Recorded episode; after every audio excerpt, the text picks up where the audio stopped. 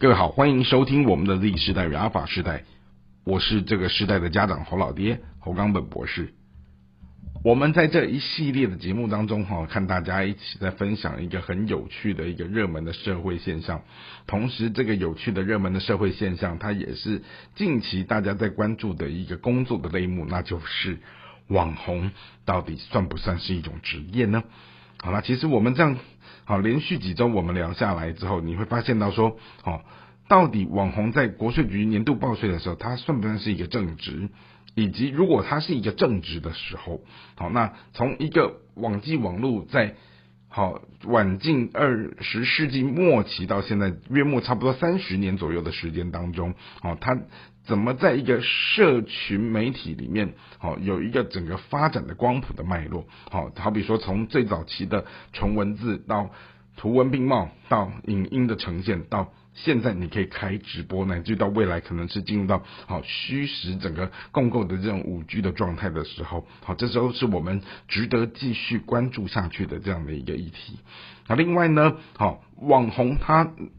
究竟要具备什么样的能力，他才能够让自己的事业变得更成功？以及到了今天，我们的整个节目内容来来聊的是好。假如一个成功的网红，他要怎么样让自己的事业规划的长长久久？也就是说，在一个全民都能够开直播的自媒体年代里面，你要如何让自己异军突起？然后你的整个节目的内容可能是带有一种经济的效应，好，甚至于好，你的粉丝愿意好始终的追随你，好，你才能够达到长长久久的这样的一个名利。双收的状态，这里面有相当多的秘诀哦，跟细节要去注意的东西。因此呢，一个成功的网际网络社群经营，哈，它不是你想象中的简单。好，它光是一个节目企划就要非常的缜密。好，那要怎么去精心的布局，甚至于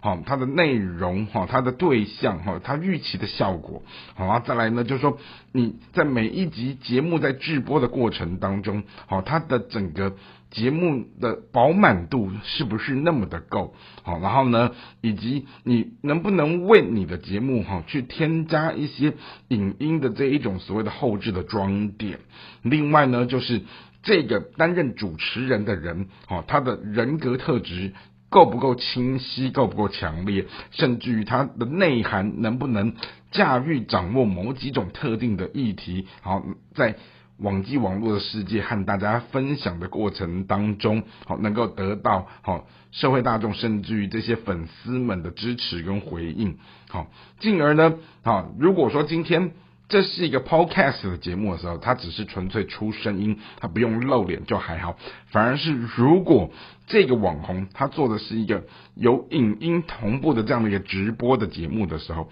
他还要去注意到他的整个衣装啊，他的妆容，甚至于他的整个言行举止，因为人是一种以貌取人的动物哈。你从外貌去看这个人的时候，进而在听他讲话、陈述事情的时候，好，那个外貌、那个衣装仪容、好，那个言行举止，就是大家对于建立你的第一印象。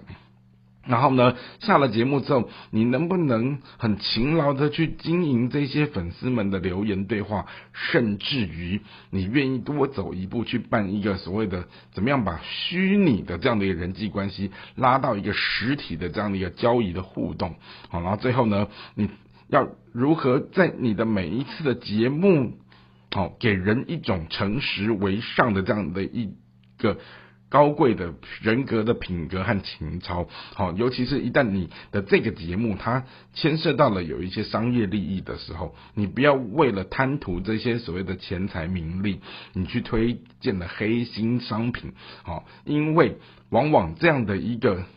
一次栽跟斗，你前面的所有的九十九次全部都是前功尽弃的，所以信任很重要，诚实为上策。好，所以也就是说，成功的社群经营，它才能够做到让粉丝追，让点击飞。好，所以呢，我们在今天的节目里面要来去聊到说，一个成功的网红，他的整个经营要注意哪些很重要的事件。好，首先好，我们之前有聊到说，网红的整个声量跟地位，它是介于名人和素人的中间。好，他尽管可能没有名人的如此超级的高知名度，但是他有另外一端是，他有名人的影响力，而且他能够比名人更了解怎么去渗透到素人的世界，好，更接地气。好，然后呢，慢慢的你也会发现到说，整个哦。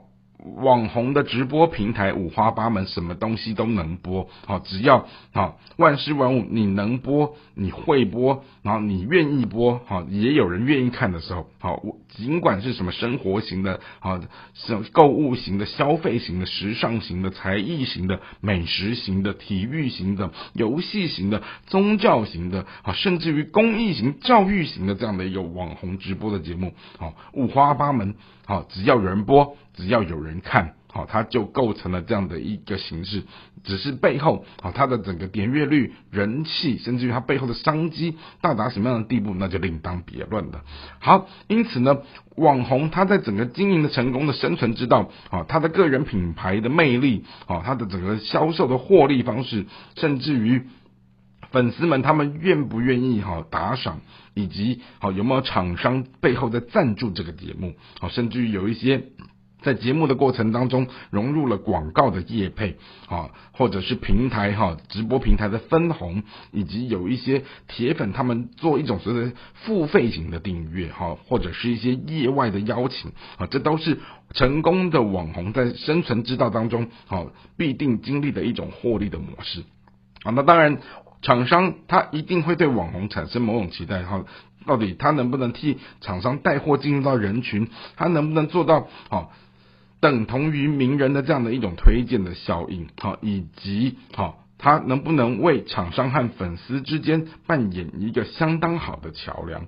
那另外呢，粉丝他也会对网红有期待呀。好，首先就是你的节目很吸引人，我就愿意。看呐，我就是愿意听啊，好，然后我就是愿意凑热闹啊。一旦好，你的节目让我非常满意的时候，我就会什么，就订阅啊、按赞啊、分享啊、打赏，甚至我就直接跟你消费了嘛。好，那因此哈，如果说他今天再更喜欢你一点，他就会去留言啦。好，他也期待说你会有一些回应啊，跟他有一些交集深浅的互动。好，然后呢，慢慢的一旦如果有一天。好，这个网红跟这个粉丝闹翻的时候，好，他们彼此之间的关系也有可能是在一夜之间，好，从好熟人变成路人，哈，好，所以呢，我们刚刚这样一系列听下来看下来之后，你会发现到说，一个成功的网红，好，无论他是不是一份的话，把它当做是正职在经营，甚至于他在经营这份正职的过程当中，